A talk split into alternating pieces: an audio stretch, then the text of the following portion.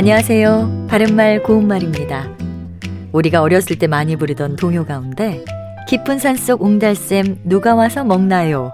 이렇게 시작하는 노래가 있습니다. 이 노래의 제목은 옹달샘인데요.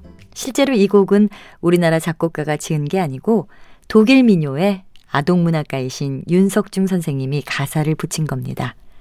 그런데 이 노래의 제목인 옹달샘이란 무엇을 뜻하는지 알고 계신가요?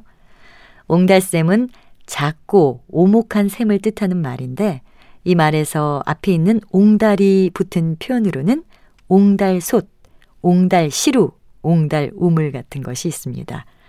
옹달솥은 작고 오목한 솥이고요. 옹달시루는 떡이나 쌀 따위를 찌는 데 쓰는 작고 오목한 질그릇을 뜻합니다. 그리고 옹달 우물은 앉아서 바가지로 물을 퍼낼 수 있도록 작고 오목하게 땅을 파서 만든 우물을 말합니다. 이 표현들의 뜻을 보면 모두 작고 오목한의 뜻임을 유추할 수 있기는 하지만 사전에 옹달이라는 말이 접두사로 올라와 있지는 않습니다.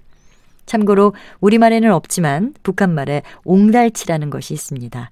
옹달치는 옹달샘에서 사는 물고기라는 뜻으로 아주 작은 물고기를 이르는 말입니다. 북한 속담에 가물치가 뛰면 옹달치가 뛴다라는 말이 있는데 이것은 남이 한다고 하니까 분별 없이 덩달아 나섬을 비유적으로 이르는 말입니다.